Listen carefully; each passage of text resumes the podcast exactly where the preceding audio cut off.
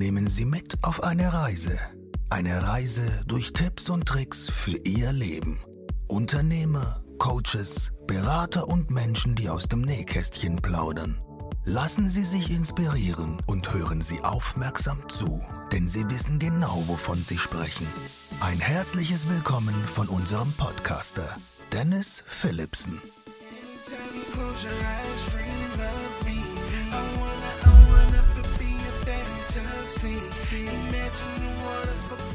Hallo zu einer neuen Folge deines Tipps und Tricks Podcastes hier aus Koblenz. Heute habe ich den spannenden Gast Markus Helwig zu Gast. Hallo Markus. Hallo, ich grüße dich, Dennis. Markus, was darf ich denn den Leuten da draußen erzählen, wenn sie mich fragen, wer ist Markus Helwig? Äh, also eigentlich ist das ein freiheitsliebender Mensch, äh, der irgendwann mal mit 36 ausgebrochen ist, oder sagen wir mal 35, mit 30 natürlich auch versucht habe auszubrechen, ähm, aber irgendwann dann mit 36 tatsächlich den Schritt gemacht hat in die große weite Welt mit sowas wie, ich glaube, das wird heute als digitales Nomadentum äh, bezeichnet, aber ich wollte unbedingt auf die Philippinen, weil ich als Kind immer sagte, ich will reisen, ich möchte Kulturen kennenlernen und so weiter. Und schwupp wird man, ist man dann 35 und merkt, dass man das weiteste, wo man gekommen ist, war Mailand. ist, ja, ähm, also ein sehr, sehr äh, freiheitslebender Mensch. Ich denke ähm, auch sehr, sehr, ich will nicht sagen revolutionär, aber ich finde, dass das Wissen, welches wir haben, jetzt nicht dieses, ähm, dass wir anderen Leuten was vorschreiben, aber wissen, wie wir jetzt Dinge arbeiten, wie wir uns Informationen aus dem Internet holen, dass wir das auch gerne in andere Länder eintragen dürfen und ich denke, dass viele Reisende, die so eine, ich sage jetzt mal digitale Nomaden, das sicherlich tun, ihr Know-how in andere Länder zu bringen. Weil die sich natürlich fragen, wie kann der den ganzen Tag da rumsitzen im Café oder im Beachclub und trotzdem ein interessantes Leben führen. Markus, du hast eben schon gesagt, aus der Kette quasi ausbrechen, ja, das ist dir ja schon geglückt. Oder bist dabei, dass es äh, weiterhin so aufrecht bleibt. Was ja. bedeutet das, ähm, eine Kette zu lösen, Zeit gegen Geld zu tauschen? Ich vermute, dass jeder das Gefühl schon mal hatte oder aktuell noch fühlt, ist, dass es manchmal relativ sinnlos ist, in einem Unternehmen, wo ich ja auch tätig gewesen bin, wie jeder andere auch, ähm, sich super stark zu engagieren. Ich kann es mich an meine, also ich versuche das immer an meiner Story zu erklären. Ich war in einem Unternehmen, wo ich gesehen habe, dass 70 Prozent der anderen Leute äh, nichts tun, also weniger tun als ich. Und sowas da mag ich überhaupt nicht, wenn jemand weniger tut als ich, aber trotzdem das gleiche Geld bekommt. Habe ich mich da eingesetzt, irgendwelche Prozesse reinzusetzen, dass wir Schulungen bekommen und so weiter und so fort. Mir wurde immer nur Ja, Ja, Ja gesagt. Wir machen das, geile Idee. So NLP-mäßig haben sie versucht, mich zu. Das hat auch geklappt in dem Moment. Und dann habe ich aber festgestellt, dass sie nichts davon umgesetzt haben. Das heißt, es ist irgendwann dann Backlash zu mir gekommen. Und habe ich mir gedacht, okay, das ist dann das Letzte, was ich in meinem Leben möchte. Habe mich informiert, habe damals mit Anfang 30 habe ich dann MLM gefunden über Stepstone oder Monster hieß das damals auch. Und habe gedacht, oh, das ist ja geil. Andere Leute arbeiten für mich, ich muss fast gar nichts tun. Das ist so, was ich da mitgenommen habe aus der Präsentation. Und das waren eigentlich die ersten Anfänge, dass ich das, was ich eigentlich tue, ähm, hinterfragt habe und ob es wirklich den Nutzen hat mit, und mit meinen Träumen, die ich auch damals immer noch hatte, ob die wirklich damit ähm, zu erzielen sind. Und deswegen gab es dann viele, viele Events in meinem Leben, die zu diesem Umbruch geführt haben, den ich heute eben leben kann. Also ich lebe, wo ich will, weil ich meine Arbeit mitnehmen kann auf dem Laptop. Ich habe äh, vier Angestellte, also Mitarbeiter, hört sich schöner an als Angestellte, also Mitarbeiter habe ich im Team, die wiederum auch in Deutschland, Österreich sitzen und in Mexiko. Ja, das ist so dieser, dieser Prozess, den ich. Ich könnte noch viel mehr, erzählen und sicherlich auch noch viel, viel motivierende Dinge erzählen, weil ich immer zu den, zu jedem, wenn ich meine Geschichte erzähle, ähm, dass der nicht hätte schlechter starten können als ich im Leben. Äh, ja, schlecht starten ähm, könnte auch ein schlechtes Ende führen, aber da bist du ja prädestiniert und sagst, äh, früh genug anfangen, Rücklagen aufzubauen. Mhm. Das ist richtig, genau. Also da mir das, dieser, dieser, dieses System äh, Zeit gegen Geld überhaupt nicht mehr gefallen hat und äh, mir solche, ich habe das noch genau in Erinnerung, komme ich auch gleich zu den Rücklagen aufbauen. Ich habe damals immer mehr gearbeitet, als ich sollte. Und was habe ich am Monatsende bekommen? Ein, ein, aus meinem digitalen, keine Ahnung, Excel-Liste. Immer dann, wenn ich zehn Minuten zu spät gekommen bin. Und dann wurde mir das alles angemalt. Aber wenn ich zwei Stunden länger gearbeitet habe oder 40 Minuten später gegangen bin und sowas, gar nichts. Da wurde nicht gesagt, bitte Herr Helwig, machen Sie pünktlich Feierabend, ähm, wir achten Sie auf Ihre Gesundheit. Nee, wurden auf die fünf oder zehn Minuten am Anfang immer, da wurden dann angemalt. Und das sind so kleine Auslöser gewesen. Und warum ich sage, Rücklagen aufbauen, ist äh, relativ einfach, denn auch ich habe damals, auch wenn ich das nicht jetzt eingestehen wollte damals, relativ viel Geld ausgegeben, weil ich irgendeinen Lebensstandard haben wollte und keine Rücklagen aufgebaut. Und mit Rücklagen aufbauen meine ich jetzt nicht einen Versicherungsvertrag abschließen, um darauf zu warten, dass es irgendwelche ETFs und dies und das in 20 Jahren dann ähm, besser werden. Wenn man sich aktuell die Inflation von 10% oder 9% anguckt, dann bringen dir diese 1,5% pro Monat auch nichts. Oder pro Jahr ist das ja nur. Und es besser ist, wenn man eine Tätigkeit ausübt als Angestellter oder eben aber auch als Selbstständiger, welche dir einen Überschuss bringt für die Arbeit, die du dann wiederum äh, zurücklegen kannst. Und wenn du ein Mensch bist, der vielleicht gerne in Ländern lebt, die, wo Sonne ist, meistens, jetzt sage ich in Anführungsstrichen, meistens aber auch dann du so ein Geo-Arbitrage hast, von einem Euro, aktuell zumindest noch, dass du ein besseres Leben haben kannst dort, weniger ausgibst, aber trotzdem deine Lebensqualität sehr, sehr hoch ist, weil du ja Euro hast und jetzt nicht vielleicht mexikanische Pesos oder äh, andere Forin zum Beispiel ähm, aus Ungarn. Und daraus ent entwickelst du auf jeden Fall dann äh, Rücklagen. Und was du dann damit machst aus diesen Rücklagen, das äh, steht dir ja frei. Also es ist so mal, ich, ich, ich würde es immer mit einer Selbstständigkeit aufbauen, weil du so viele Möglichkeiten hast, halt auch, ich will jetzt nicht sagen, Subvention zu bekommen, aber eine Subvention heißt für mich auch, wenn du Steuern zahlen musst, musst du ja in Deutschland, dann kannst du Weiterbildung, das Auto, ähm, vielleicht sogar ein, ein Haus, kannst du ja alles über diese Selbstständigkeit kaufen, damit du vom, dass du weniger Steuern bezahlst. Das heißt, der Staat oder die anderen Personen zahlen dein Haus, weil du ja weniger Steuern bezahlst. Das sind auch Rücklagen. Du hast eben schon was ganz Wichtiges gesagt oder was ich direkt bei dir gemerkt habe. Du hast immer gesagt, die anderen äh, Kollegen, die anderen Mitangestellten. Also das heißt, du bist quasi schon früh aus dieser Vergleichbarkeit rausgegangen. Ja, zumindest habe ich es geglaubt. Also ähm, es ist oftmals so ein Prozess. Natürlich glaubt man immer, man ist anders als die anderen. Doch wenn jemand anderes vorbeikommt, der vielleicht schon da ist, wo du hin willst, der sieht, dass du genauso bist, aber der Denkprozess hat zumindest schon mal angefangen. Deswegen, also ich bin ziemlich stark ausgeprägt äh, in diesem Ungerechtigkeits- oder Gerechtigkeits-, nicht ungerecht, sondern Gerechtigkeitsdenken. Ähm, Und ich mag das überhaupt nicht, wenn andere Leute für weniger Einsatz das gleiche bekommen für wie für Menschen, die vielleicht das, die den Einsatz bringen für diese Leistung oder darüber hinaus. Das triggert mich immer. Ich weiß nicht warum. Lass uns dann nochmal zurückkommen. Du hast vorhin gesagt, mhm. du könntest noch ein bisschen mehr erzählen darüber, dass jemand anderes nicht noch hätte schlechter starten können ja. als du. Ne? Lass uns doch das mal als kleinen Motivationsanreiz nehmen. Was hat es damit auf sich? Es hat damit auf sich. Also ich versuche das so kurz wie möglich zu halten. Ähm, ich bin groß geworden in einer Familie, wo mein Vater im Straßenbau tätig gewesen ist. Also wirklich mit hier Schaufel und sowas alles und meine Mutter Hausfrau. Insgesamt waren wir acht Personen später im Haushalt, also über die Zeit natürlich, ne? Und wir waren immer, hatten wenig Geld, also sozial schwach. Um, und wie es manchmal so ist, ähm, durch viele, viele Entwicklungen auch als Jugendlicher, die dann oder als Kind, ähm, war ich dann mit einer bestimmten Personengruppe groß geworden, die äh, also nicht Deutsche gewesen sind. Also sie sind Deutsche natürlich so, aber wir haben Immigrationshintergrund. Und dann sind wir irgendwann, weil es uns so langweilig war, das ist wirklich kein Scherz, ne, äh, haben wir so eine kleine Gang gehabt in unserer kleinen Stadt.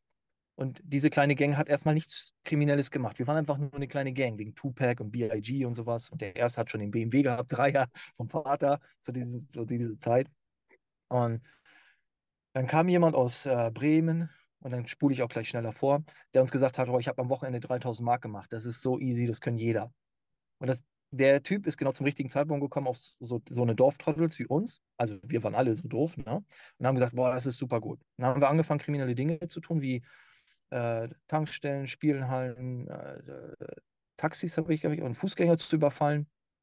Und wir wurden dann zu so einem kleinen Schrecken in unserer Gegend, also Schleswig-Holstein da, so, ne, Ostholstein, das ist ja relativ, da kennt ja jeder jeden. Und, und irgendwann haben sie uns dann gefasst, natürlich, selbstverständlich. Und sind, dann bin ich ins, ins Gefängnis gekommen in Neumünster, das ist eine Justizvollzugsanstalt, habe dann trotzdem nochmal den öffentlichen Schule besuchen können, weil ich Freigänger mich beworben habe. Ich spule jetzt wirklich vor. Dann habe ich gesagt, ich gehe nie wieder in so eine Strafvollzugsanstalt. Das hat gut geklappt. Die, unsere Verbindung dann war auch aufgelöst, ein bisschen von unserer, also unsere Freundschaft und dieser kleinen Gang. Habe eine Freundin gefunden, habe gesagt, nee, jetzt muss es losgehen mit richtigen, also normalem Leben, weil ich das ja nicht mehr wollte. Und bin dann äh, auch nach, nach, wie war das, Köln, weil ich unbedingt bei Viva arbeiten wollte, ähm, weil ich dachte, ich will ganz Besonderes. Auch Big Brother damals, vielleicht kennt das noch jemand da, die erste Staffel, ich stand da und wollte mitmachen. Ich kam leider zu spät für diesen ersten Big Brother. Fast forward. Ähm, bin dann, weil die bei uns immer eingebrochen sind, in unserer Wohnung, waren wir komplett durch. Wir hatten gar nichts mehr. Bin ich wieder zurück nach äh, Hamburg, habe in der Spielhalle gearbeitet. Von der Spielhalle zum, und gleich komme ich wieder, warum es so gefährlich gewesen ist. Äh, Ladenhausdetektiv geworden. Und weil ich dort eine Freundin hatte, sind wir dann ins Ruhrgebiet gezogen. Und sie wollte dort Krankenschwester werden. Und genau da, und jetzt deswegen habe ich das versucht, alles mal so ein bisschen reinzubringen, dass das nicht alles in der Woche passiert. Genau da habe ich die Leute wieder getroffen, mit denen ich den, den Shit, also diesen Unsinn gemacht hatte, äh, als wir Jugendliche gewesen sind. Und das war nicht mal abgesprochen. Das war einfach mal, ich weiß nicht warum, Universum, Zufall, keine Ahnung. Natürlich dann wieder angefangen, solche Sachen zu machen.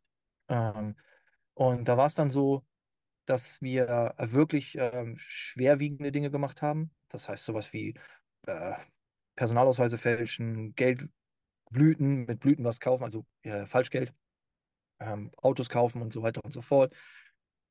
Auch wieder fast forward, muss nicht sein. Und dann war es ein Moment, dass ich mich gefühlt habe wie Harry Potter bei Gefangene von Azkaban, weil in meiner Wohnung, die natürlich direkt gegenüber von der Polizei war, was soll mir denn passieren? Man ist ja unsterblich, oder wie man das nennt. Ne? Man ist un untouchable. Haben die bei mir geklopft und wollten mich dann abholen. Aber ich habe mich nicht bewegt, nicht berührt und das war so kalt auf einmal geworden. Und da musste ich eine Entscheidung treffen. Das jetzt kommen wir zu dem Motivational Part, denke ich. Da musste ich eine Entscheidung treffen. Kann ich dieses, lebe ich dieses Leben weiter? Werde ich mit großer Wahrscheinlichkeit keine finanziellen Probleme haben. Oder weil ich ja nicht wieder rein wollte, das war ja immer das, was ich mit meiner Prämisse hatte, entscheide ich mich, ein normales Leben zu führen. führen. Dieses normale Leben ist sowas mit Arbeiten gehen und diese Sachen. Und dann habe ich mich tatsächlich für das zweite entschieden. Das bedeutet, ich bin untergetaucht, ähm, habe nur ein bisschen was mitgenommen, habe eine Ausbildung gesucht, weil ich mir schon dachte, dass der deutsche Staat und so, da muss ja nur eine Geschichte erzählen.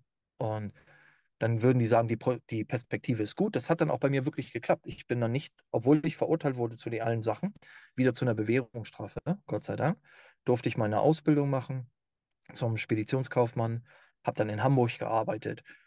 Und deswegen sage ich immer, du hättest nicht schlechter starten können als ich, weil ich von, ich sage jetzt mal, Sozialfall, dann Gang, also klar, Gang, also wir waren ein paar Leute da. Bandenkriminalität ist das ja trotzdem dann ins Gefängnis, dann wieder raus, versucht es irgendwie hinzubekommen, dann doch wieder die Leute getroffen, dann wieder reingezogen worden in dieses Ding, aber diesmal ein bisschen schlimmer im Sinne von, wie viel Geld man benommt, also eingenommen hat. Und dann trotzdem eine Entscheidung zu treffen, nee, das mache ich doch nicht, aus Angst wieder reinzugehen und dann ein normales Leben zu führen, was normal, also mit Arbeiten gehen, Geld verdienen, äh, Ausbildungsgehalt. Und dann zu sagen, okay, äh, das ist es jetzt, und dann habe ich halt später festgestellt, was ich, glaube ich, eingangs erzählt habe, dass das eben nicht geklappt hat. Dass ich bin, habe wirklich nur gestruggelt mit normalem Beruf. Nicht, weil ich das nicht, nicht wollte, sondern weil ich, glaube ich, auch ein schwieriger Typ bin, was das betrifft. Und ich immer ganz schnell die Lust verliere, wenn das nicht so läuft, wie ich das möchte, oder wenn ich starke Benachteiligungen sehe, die auch mich betreffen, weil wenn ich performe und ich performe immer, dann ziehe ich die anderen alle mit diese, für mich ja dann, ähm, wie nennt man das? Parasiten ist das für mich dann. Weil ich für, mit meiner Leistung bezahle die ja ja mit. Und die kriegen aber kein Punishment sozusagen von meinem Boss damals, dass sie jetzt mehr machen müssen oder ich schmeiße die raus. Das heißt, ich werde so substanziell, also substanziell abgezogen, mein Geld, damit ich mehr verdiene, weil das ja denen gegeben werden muss. Also ich bin so Leistungsprinzip, ne? Mhm. Ja, das ist so mein Schnelldurchlauf durch ähm, das, was ich hatte. Und es hört sich jetzt alles leicht an. Ähm, ich kann nur sagen, das war gar nicht so leicht, weil du so viele Mindshifts brauchst. Also diese, ich habe zehn Jahre fast nur kriminelle Sachen gemacht. Dann versucht, ein normales Leben zu machen. Das hat auch nochmal irgendwie sechs Jahre habe ich gemacht, bis ich irgendwann verstanden habe, das ist es auch nicht. Und dann habe ich mich in die Selbstständigkeit gewagt. Und das ist auch eine kuriose. Mit gerade mal 500 Euro im Monat im Schnitt war ich schon im Flieger ab auf, auf, auf die Philippinen. Ähm, Im Schnitt 500 Euro. Das war nie sicher, aber ich hatte auch keine Rücklagen, gar nichts. Nada. Aber es hat funktioniert. Also für mich hat sich das ausgespielt, weil ich denke, dass ich es immer irgendwie zum Laufen gebracht habe. Ja, ist schon krass. Also gerade wenn man äh, in meinem Gefängnis war oder im Jugendknast, ja, dann ist ja auch ähm, die Wiedertäterquote, ne, die ist ja, die ist ja schon, die ist ja schon ziemlich hoch, ne? Aber wenn man es dann schon ja. so, gescha so, so geschafft hat, wie, wie du da eigentlich rauszukommen, dann trifft man diese Jungs dann ausgerechnet äh, ja in so einem ja, so einem blöden Zufall wieder. dann ja. ist man dann noch, noch, noch mal höher und dass du dann halt eben da nochmal ähm, ja, Konsequenzen draus gezogen hast, ist halt schon beachtlich. Heute sind es aber Prozesse und äh, ja, immer wachsende Systeme, die dich ja immer weiterbringen und halt eben für deinen, ähm, ja, für deine große Umsatzkurve heute sorgen. Mhm. Ja, das ist richtig. Ähm, ich habe irgendwann mal erkannt, also angefangen habe ich ja mit Coaching, ähm, dass ich anderen Menschen beigebracht habe, wie man quatschen kann. Also das ist jetzt nicht so das Schwierige für mich, äh, quatschen oder auch so intuitiv loszulegen. Ähm, aber es ist halt unheimlich wichtig durch Verkaufen. Verkaufen habe ich eigentlich immer schon gemacht. Und das habe ich damals gecoacht. Und dann hat sich das immer so weiterentwickelt, dass ich dann irgendwann auch Webseiten gebaut habe. Später bin, sind das dann digitale Vertriebsprozesse geworden. Man kennt das unter Funnels. Ja. Ähm, auch wenn es da oftmals unterschiedliche Auffassungen, Definitionen gegeben hat, weil ein Funnel letztendlich, auch wenn immer gesagt, der Vertriebspartner arbeitet für dich immer und siehst und das, äh, sollte man solche Funnels erst einsetzen, wenn eine bestimmte Basis geschaffen wurde. Das heißt, wenn du einen bestimmten Cashflow pro Monat hast, weil dieser Mitarbeiter, auch wenn es nur digital ist, braucht unheimlich viel Traffic, also sprich Besucher, Landeseitenbesucher, Optimierung. Und dann habe ich festgestellt, dass die Dinge immer eigentlich gleich ablaufen und unheimlich viel Arbeit ähm, oder Aufmerksamkeit benötigen. Und dadurch hat sich das dann nachher entwickelt, dass wir dann von dem Vertriebsprozess, den wir selber natürlich aufbauen, den schon so schlank machen, wirklich schlank, nichts hier mit Upsell, Downsell, Double Downsell und sowas alles, sondern wirklich ganz, ganz schlank machen, damit es auch dem, den es betrifft, das heißt ja unsere Kunden letztendlich, dass sie fast sich also nur noch auf zwei Sachen konzentrieren müssen. Und sollte es dann positiv oder negativ sein, dann geht so eine, so, so eine genannte Prozesskette los. Das heißt ja Onboarding, was muss gemacht werden, äh, wann sollte er eine Nachricht bekommen? Werden Prozesse aufgebaut, wo der Kunde eventuell Dinge hochladen muss, dass die dann auch automatisch an den Mitarbeiter gehen?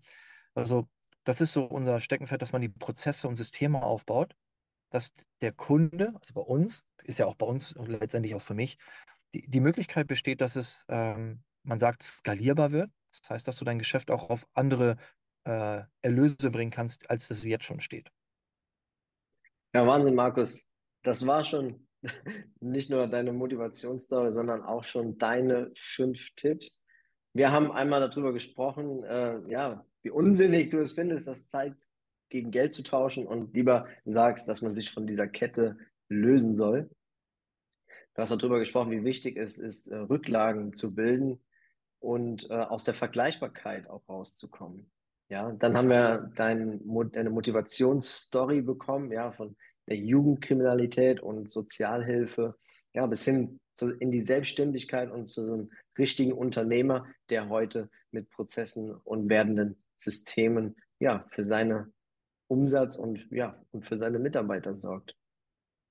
Ja, ist, genau im Schnelldurchlauf genau das und ähm, ich finde das, also also nicht, dass ihr mich jetzt falsch versteht, lieber Zuhörer. Ich selber finde das bewundernswert, wenn ich das manchmal selber, wenn ich das mal wieder so Perspektive nach hinten gucke in die Vergangenheit, dass es hätte auch alles anders laufen können.